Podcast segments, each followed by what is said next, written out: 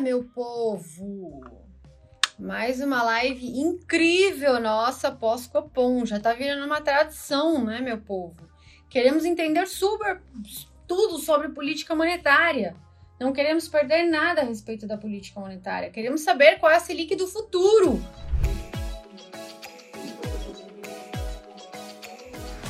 Vamos lá. Primeiro, Marília, o que é uma reunião do Copom? Por que, que tem 300 e poucas pessoas interessadas na sua reunião do Copom, Marília? Que, que, que, por que, que isso é importante? Então, para quem está chegando agora, para quem está conhecendo esse perfil agora, para quem, quem me conhece há mais tempo, me dá um minutinho, tá? Só um minutinho que a gente vai evoluir.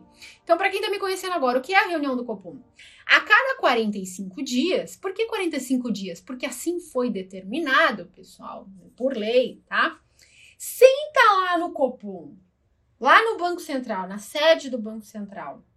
Senta lá.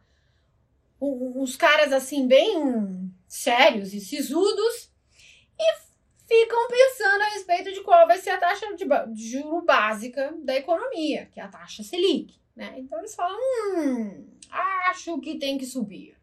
E aí eles decidem qual vai ser a próxima taxa Selic, certo? E essa reunião é chamada de Copom, Comitê de Política Monetária. Política monetária é aquela que decide para onde vai o juro, certo? Aí tem o presidente do Copom, né, que é o presidente do Banco Central, é, e mais os diretores do Banco Central. Então, juntos eles formam o Copom, tá? Os caras são feras, geralmente são caras de mercado, que já trabalharam em banco, em asset, são economistas, são caras assim super, super, super feras é, PHD, alguns, né, pelo menos, enfim. Uma pessoa assim de peso, tá? Uma pessoa que você olha e fala, nossa.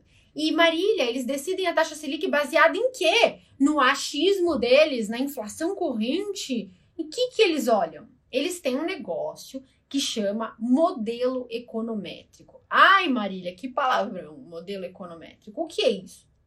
É um modelo matemático que olha o padrão de comportamento histórico da inflação, dado várias variáveis, tipo a atividade, PIB, expectativa de inflação, câmbio, juros, né? Aí ele pega essas várias variáveis e aí é, eles pegam esse modelo econométrico, colocam várias variáveis e esse modelo econométrico cospe o quê? Projeções de inflação. Aí eles olham essa projeção e eles têm uma meta que é definida pelo Conselho Monetário Nacional. Este comitê decide, é, é, olha o modelo econométrico e o, o modelo econométrico cospe um, uma projeção. Se essa projeção que o modelo cuspiu está acima da meta de inflação, né, então vamos supor, a meta é 3,5. O modelo COSP, que a inflação de 2022 vai ser 4, está acima da projeção, certo? Então, o que, que ele faz? Aí ele decide que ele tem que subir a taxa de juros. Porque subindo a taxa de juros, ele vai desaquecer a economia. Marília, por que, que subir a taxa de juros desaquece a economia? Porque ah, sobe a taxa de juros de tudo, né? De empréstimos, de financiamentos. Então, a sua casa própria, que antes cabia no seu bolso com uma taxa X, com uma taxa 2x, já não cabe mais no seu bolso. E aí você não vai mais conseguir financiar aquela, aquele imóvel e você vai ter que não mais financiar o imóvel, entendeu? E aí você não vai mais conseguir financiar o imóvel, porque a parcela não cabe mais no seu bolso, então você consome menos. Você consome menos, menos pessoas comprando casa, menos pessoas construindo casa, menos pessoas consumindo é, eletrodomésticos, enfim, a atividade cai, tá? E a inflação desaquece. Isso acontece de uma hora para outra, Marília? Claro que não, meu pessoal. Tem um lag, tem uma defasagem. Se o Banco Central sobe a taxa de juro hoje, ela só impacta na inflação daqui a três trimestres, então daqui a quase um ano, certo? Então não adianta o Banco Central subir a taxa de juro hoje para controlar a inflação agora de 2021. A inflação de 2021 já está dada, tá? Ele pode tentar controlar a de 2022. E é isso que ele está fazendo. E vou falar para vocês do comunicado dele. É isso que ele está tentando fazer. Por quê? Porque o mercado, para vocês terem uma noção. Marília, qual, qual é a meta de inflação de 2022, do ano que vem? 3,5% é a meta de inflação. E aonde está a expectativa do mercado? 5. 5, meu povo, muito acima do 3,5. E ele ainda consegue impactar com a taxa Selic hoje, ele ainda consegue impactar a inflação para 2022. Marília, e quanto está dando o modelo do Banco Central, aquele modelo econométrico que parece um palavrão? Quanto está dando o modelo do Banco Central para a inflação de 2022? Gente, vocês não vão acreditar. Sabe quanto está dando? 4,7%. Então, o mercado está com uma expectativa para 2022 de 5%. O Banco Central, os modelos econométricos dele dão 4,7% e a meta é 3,5%. Ou seja, Posto isso, o que o Banco Central tem que fazer, meu povo? Subir o quê? A taxa Selic. O Banco Central tem que subir a taxa Selic, porque a inflação está subindo muito. E quanto o modelo econométrico do Banco Central está dando para 2023? 3,2. Qual que é a meta? 3,25 para 2023, o modelo dele está falando que vai dar abaixo da meta de inflação. Então, assim, o mercado está com 3,5. O Banco Central está com 3,20. A meta de inflação é 3,25 para 2023. Então, vamos lá. Tá certo, pessoal? Entenderam? Deu para entender? A cada 45 dias, os engravatados do Banco Central se reúnem para decidir a taxa básica da economia. Essa taxa é básica para definir todos os outros empréstimos da economia. Aí, depois ele decidir a taxa Selic, que desta vez ele subiu a taxa Selic de 7,75 para 9,25, então ele subiu 1,5% a taxa Selic, e hoje a taxa Selic é 9,25, então quase 10%. Ele solta um comunicado para explicar a decisão. Porque nós queremos explicações. Nós exigimos explicações, certo? Exigimos explicações, queremos entender o que se passa dentro da cabeça dele.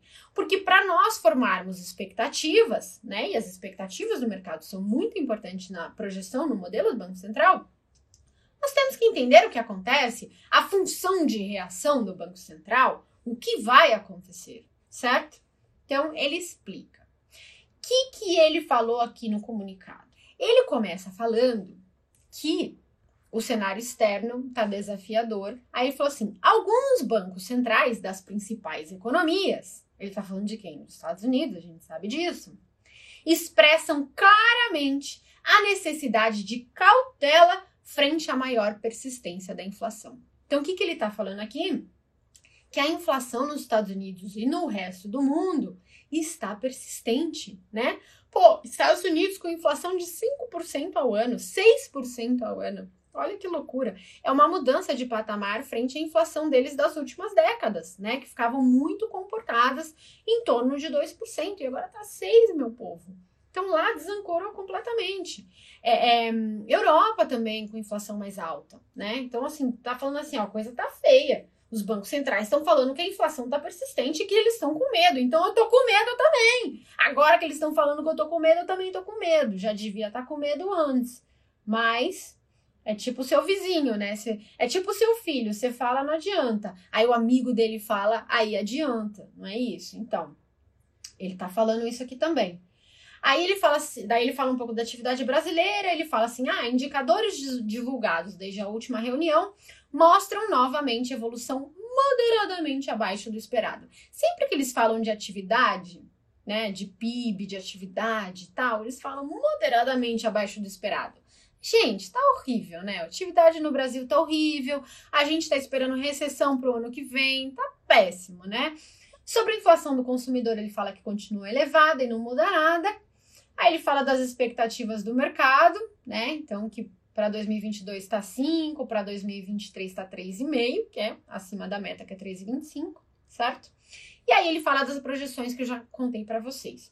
Então, a projeção dele para 2022 está 4,7, sendo que a meta é 3,5, e para 2023 está 3,2, sendo que a meta é 3,25. Então, o que, que ele está te falando aqui? Olha lá, Primeira lição, tá? Sobre Banco Central. Agora vocês já sabem como um Banco Central funciona e agora eu tô ensinando para vocês como os profissionais de mercado leem a ata do Copom. O que, que eles olham? Olha só, ele tá te falando que é, é, se a Selic for para 11,75% no ano que vem, 11,75, agora tá 9,25, a inflação de 2022 vai ser 4,7 acima da meta, mas a de 2026 vai ser 3,2 abaixo da meta. Ou seja, ele poderia falar: desencana da inflação de 2022. Não vou conseguir. Vamos focar na 2023. E aí eu não preciso subir tanto a Selic. Aí eu subo a Selic só para 11,75. Ele poderia falar isso. Não poderia? Não foi isso que ele falou, tá? Não foi, mas ele poderia, né? Ele pode escolher. Ele pode escolher falar assim: olha, eu vou manter a Selic aqui embaixo e vou pensar num prazo maior, né, para convergência. Ou ele pode falar assim: não, vou, vou querer, vou querer manter a meta de inflação, vou querer cumprir a meta de inflação de 2022, seus, seus devoradores de expectativas de inflação. Ele pode falar isso, por exemplo, que ele falou, o que ele falou. Aí, aí mostrou essas previsões, né? Marília, mas por que, que você está falando que se ele mantivesse a Selic em 11,75, uma hora ele ia convergir? Porque é o seguinte, gente, tem um negócio que chama Selic juro neutro né? Juro neutro. Já ouviu falar de juro neutro? O que, é juro neutro? Juro neutro é o juro que nem acelera e nem desacelera a inflação. Então, quando ele bate no neutro, a inflação fica estável, né? Então, vamos supor que a gente tivesse com uma inflação de 3,5. Ele bate no juro neutro, a inflação vai seguir a 3,5, tá?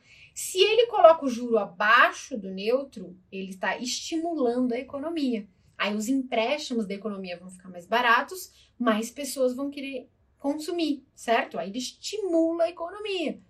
É assim que ele faz, por exemplo, numa recessão. Ele baixa a Selic, a Selic vai lá embaixo, né? Na, na recessão, agora na pandemia, chegou a 2%. Né? Por quê? Porque ele queria estimular muito, porque a atividade estava um horror.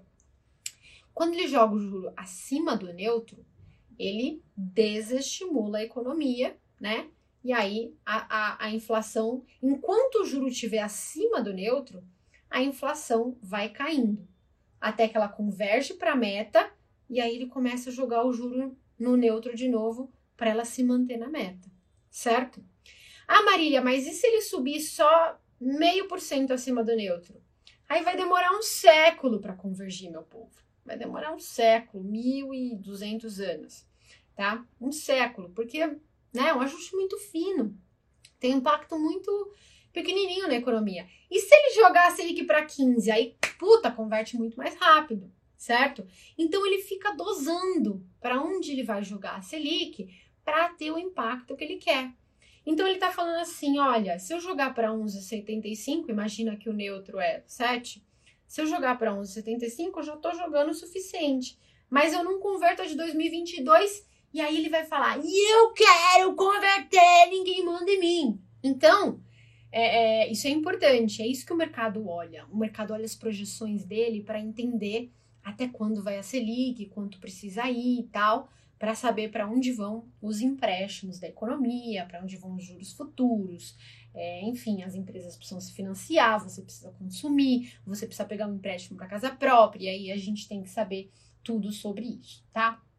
E aí ele continua o comunicado, depois lá das projeções dele, e aí ele fala do balanço de riscos. Marília, o que é balanço de riscos? É o seguinte, tem coisa que não dá para pôr no modelo. Por exemplo, risco fiscal, risco eleitoral. Não dá para pôr isso no modelo, no modelo matemático. Então ele coloca no balanço de riscos. Então ele fala assim, ó, tem um balanço de riscos. É, o balanço de riscos é assim, por um lado, a, as commodities podem cair, né, voltar, e aí é, a minha inflação vai ficar mais baixa. Por outro lado, a gente tem umas políticas fiscais expansionistas, né, por conta da resposta aí à pandemia, e isso pressiona a demanda agregada. Então, ele não consegue colocar uma flexibilização do teto de gastos no modelo, não consegue colocar. Mas aí ele te fala, coloca no balanço de riscos e considera isso na tomada de decisão. Então ele fala assim: apesar do desempenho mais positivo das contas públicas, o comitê avalia que questionamentos em relação ao arcabouço fiscal, essa é a forma educada de falar, aqueles políticos de merda desancoraram o fiscal flexibilizando o teto de gastos, tá? Ele tá falando isso, eleva um risco de desancoragem das expectativas de inflação. Tá? Então ele está falando assim: por que, que o mercado saiu é, precificando a inflação dos anos dos próximos anos para cima? Porque teve flexibilização da nossa âncora fiscal, né? Então ele coloca, ele dá um, um apertão de orelha nos, nos políticos, tá certo? Deu um apertão de orelha, percebeu?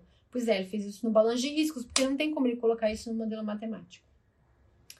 Aí ele fala que ele subiu a Selic para 9,25, considerando o cenário macro, tal, tal, tal, tal, tal, tal. E agora, meu, meu pessoal, meu povo, vem a parte mais importante do comunicado a parte que vocês têm que imprimir e colocar no espelho do banheiro de vocês para vocês verem todo santo dia.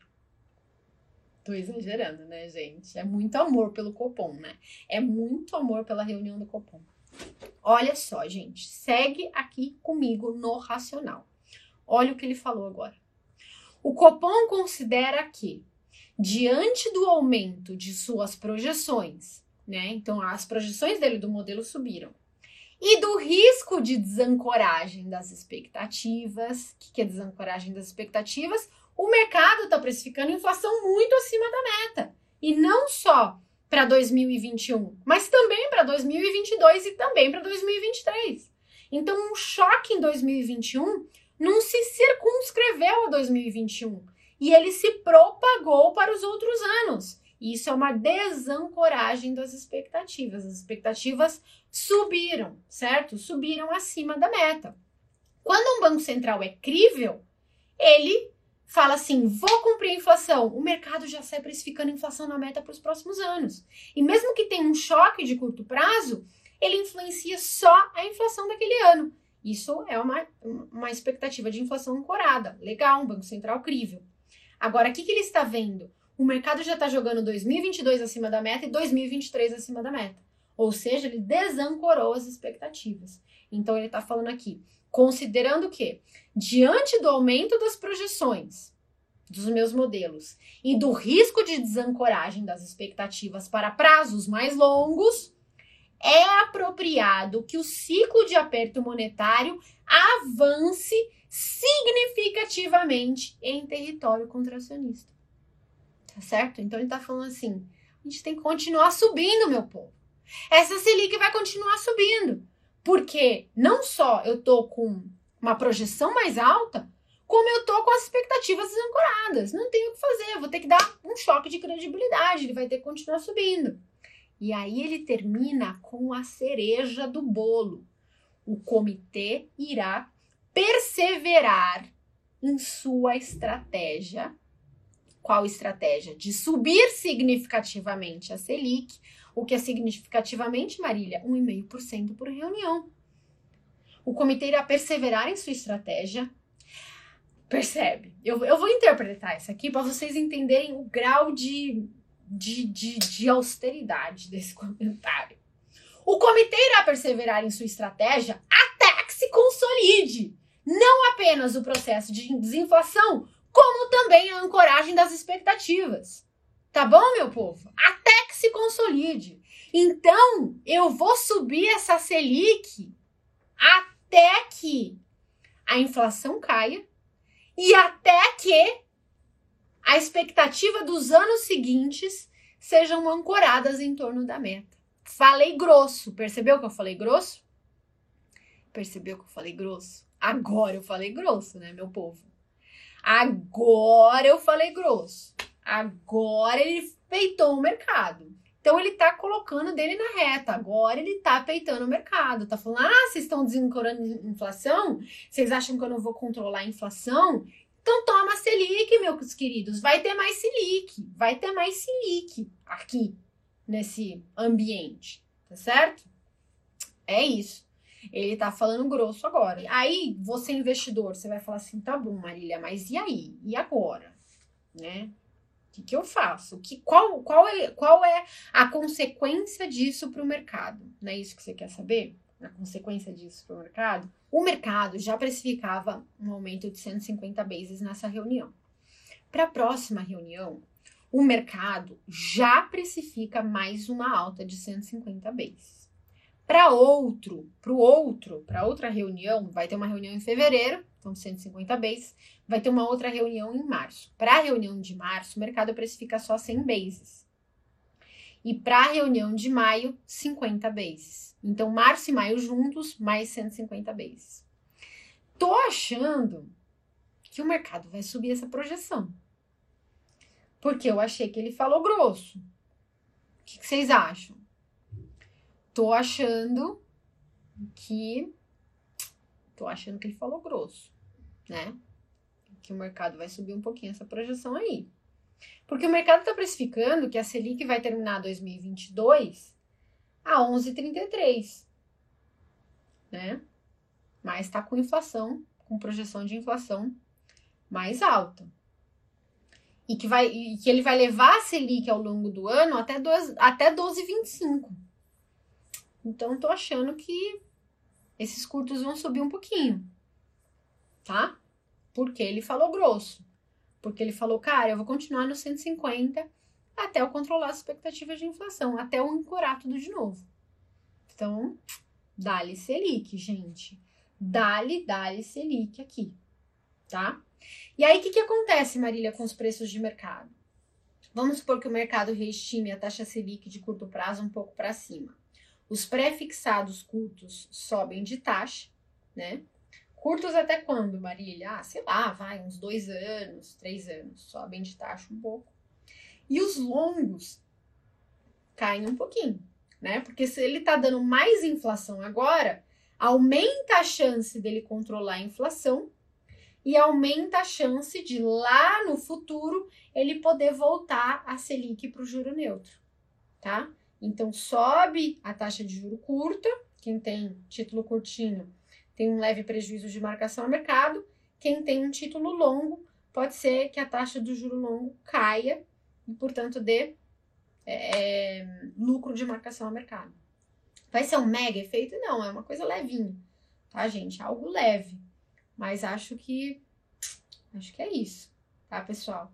Acho que impactos no mercado é isso. Marília, isso significa que você acha que é maravilhoso investir em títulos longos no Brasil? Não, meu povo, pelo amor de Deus. Não quer dizer, tá? É, não quer dizer. Eu não gosto de investir em títulos longos no Brasil. Por quê, Marília? O Banco Central não está sendo rock? Sim, agora ele está sendo rock. Mas é, é, a gente está em ano pré-eleitoral. O que vai definir o juro longo no Brasil não é só o Banco Central ser rock ou não, mas vai ser qual vai ser a política econômica para os próximos quatro ou oito anos. Então não adianta nada o Banco Central ser rock e o governo ir lá e flexibilizar o teto, e o governo ir lá e, e reajustar o salário do funcionalismo para angariar mais votos, dar um vale diesel, aumentar as emendas parlamentares. Não adianta nada, né? O Banco Central vai vai atirar, vai dar água, né? Porque a política monetária se torna ineficiente quando a política fiscal não ajuda. Por que, que em 2016, quando o Ilan entrou, é, foi até legal, né? O Berriel falou lá no evento da Nord, o Berriel era um dos diretores de política monetária na época do Ilan, né? Em 2016, quando eles controlaram de fato a inflação, a inflação estava 10,67, eles conseguiram jogar a inflação para a meta de inflação. É, e o que ele falou foi o seguinte: naquela época a gente teve a sorte de o Banco Central estar tá fazendo uma, uma política monetária contracionista e o governo também uma política fiscal contracionista. Então o governo estava reduzindo o gasto. Aí funcionou, né? Conseguiram controlar a inflação. Agora, se o Banco Central sobe a Selic para controlar a inflação e o governo flexibiliza o teto de gastos, gasta mais, gasta ruim, a política monetária é completamente ineficiente, tá? Então, assim, não dá para tomar uma decisão de aplicar o juro longo só olhando para a política monetária. A política monetária está fazendo o trabalho dela, mas e a política fiscal? E ano pré-eleitoral não é a melhor época para você olhar a política fiscal, porque não é assim que vai ser. A gente tem que ver quem é o próximo presidente e qual é a próxima equipe econômica. Por isso que eu não gosto de me travar em juro longo no Brasil. E além disso, tem ainda a cerejinha do bolo que ele colocou aqui no começo do comunicado, que é a taxa de juro americana, que vai subir. Né? Então, qual é o impacto de um processo de, de alta de, do juro americano no juro brasileiro? Vamos lembrar que nosso juro longo é, é juro livre de risco mundial, que é a Treasury, né, que é o juro americano, e mais um prêmiozinho de risco por a gente ser brasileiro, né, por a gente ser tupiniquim. É o nosso risco Brasil, já ouviu falar? Então, nosso juro é o juro internacional e o risco Brasil. Se o juro internacional sobe, independente do nosso risco continuar igual, o nosso juro longo sobe também. Então, eu, eu, eu, eu não gosto de investir em juro longo no Brasil. Ah, Marília, mas não pode ser que caia? Pode, mas tem fundamento, assim, em torno dessa queda? Acho difícil. Acho difícil. Eu prefiro me travar num juro longo no Brasil quando eu tiver segurança, um, que a política fiscal brasileira vai ser responsável, e dois, depois de eu ver um pouco o que os Estados Unidos vai fazer com a política monetária deles. Porque também, se a gente for super responsável, política monetária responsável, política fiscal responsável, mas os Estados Unidos passar por uma inflação descontrolada e tiver que subir muito a taxa lá, aqui vai subir também, meus queridos. Então, percebe? Tem muita coisa acontecendo. Em 2016, o juro americano estava caindo, né? Tava ainda na tendência de queda, tava nessa história de grande depressão mundial, nunca teremos inflação, entendeu? Então, assim, não é tão fácil assim. Por isso que eu ainda não gosto de aplicar juro longo no Brasil, tá certo? Mas eu acho que amanhã é, o curtinho vai subir, a taxa do curtinho vai subir e a taxa do longo vai cair um pouquinho. É, ah, Marilia, isso valoriza câmbio? Valoriza câmbio, né? Mas vê que no curto prazo valoriza o câmbio. É, embora o câmbio já tenha se valorizado nesses últimos dias, né? Será que tinha insider information? Não sei, mas foi uma valorização bem, bem, bem relevante, né? Vocês viram?